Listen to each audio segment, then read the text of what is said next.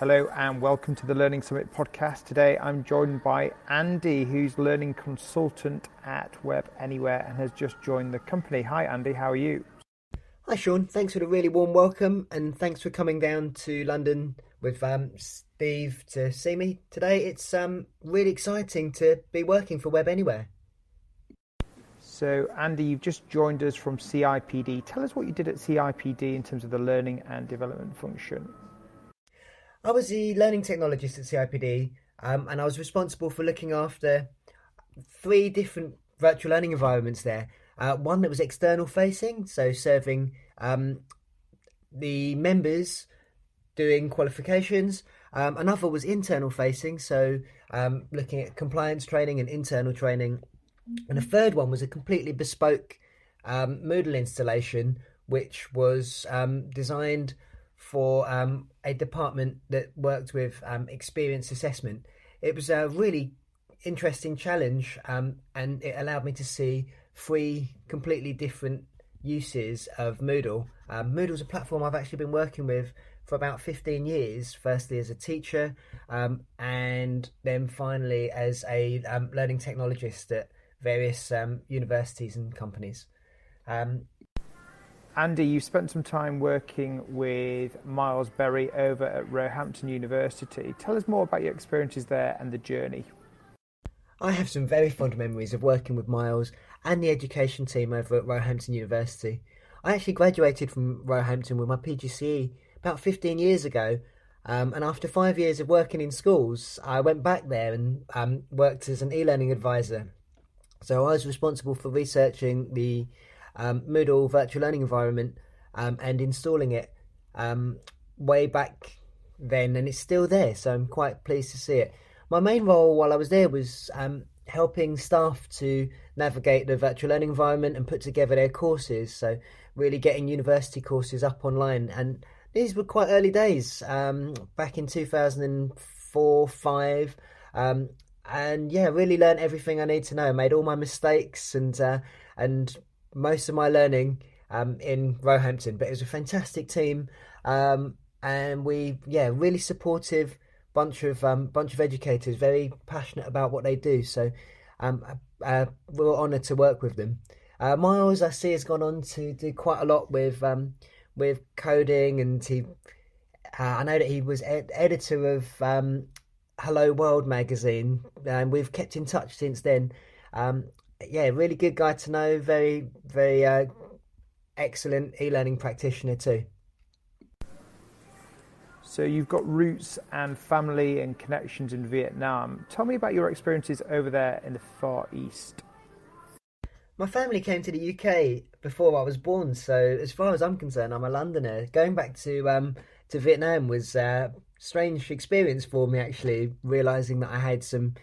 Uh, an embedded language sitting upstairs in my head that I could use partially. That was sort of interesting. Um, while I was there, I really got involved with the um, e-learning community as well as the um, coding community out there. Um, I set up a, um, a large meetup group and we used to meet up um, two or three times a week to talk English and Um, learn how to code and go to museums and that sort of thing. Um, the group then went on to run and uh, and found actually the first um, the first TEDx organisation. They ran the um, first TEDx meetup out there, as well as the Pecha Kucha events, uh, which are uh, quickfire talks, um, and they still run um, a comedy night as well. So. Yeah, it's really cool to still keep in touch with them. Um, but yeah, that was um, that was a, a big adventure for me. What do you find exciting in the learning and development space at the moment? There's a lot of really exciting things happening in learning technologies at the moment. And I think it's actually a golden age to be working in this industry. Um, obviously, the ones that catch the headlines are things like virtual reality um, and... Um, artificial intelligence, and I've seen some of these being used, um, showcased at um, technology shows and learning uh, learning technology shows. But so far, I'm not convinced that they're ready for market yet. They're interesting to look at, but uh, I don't think that that we're they're really um, in a usable form. What I'm most excited about, though, is um, the convergence of social um, and learning, because I, I believe that um, that we've come to a point in education where we really understand how people learn. And we've had a lot of theories going around for a while um, about learning ideas and ideal ways to learn. And central to this, um, when I done my P G C E, was um, social constructivism, and that idea of bringing people together and them sharing their ideas and building knowledge together. However, when I was teaching and make and using virtual learning environments in school, the technology wasn't really very social, and so um, it was very difficult to actually do social constructivism online. Uh, now, however, we're in a great age for social technology, and um, learning technology companies are starting to leverage um, social within their platforms, and we're starting to see social constructivism actually becoming a reality um, within um, virtual learning environments. Talk to me about open source learning management systems and what you see the benefits of open source over proprietary alternatives.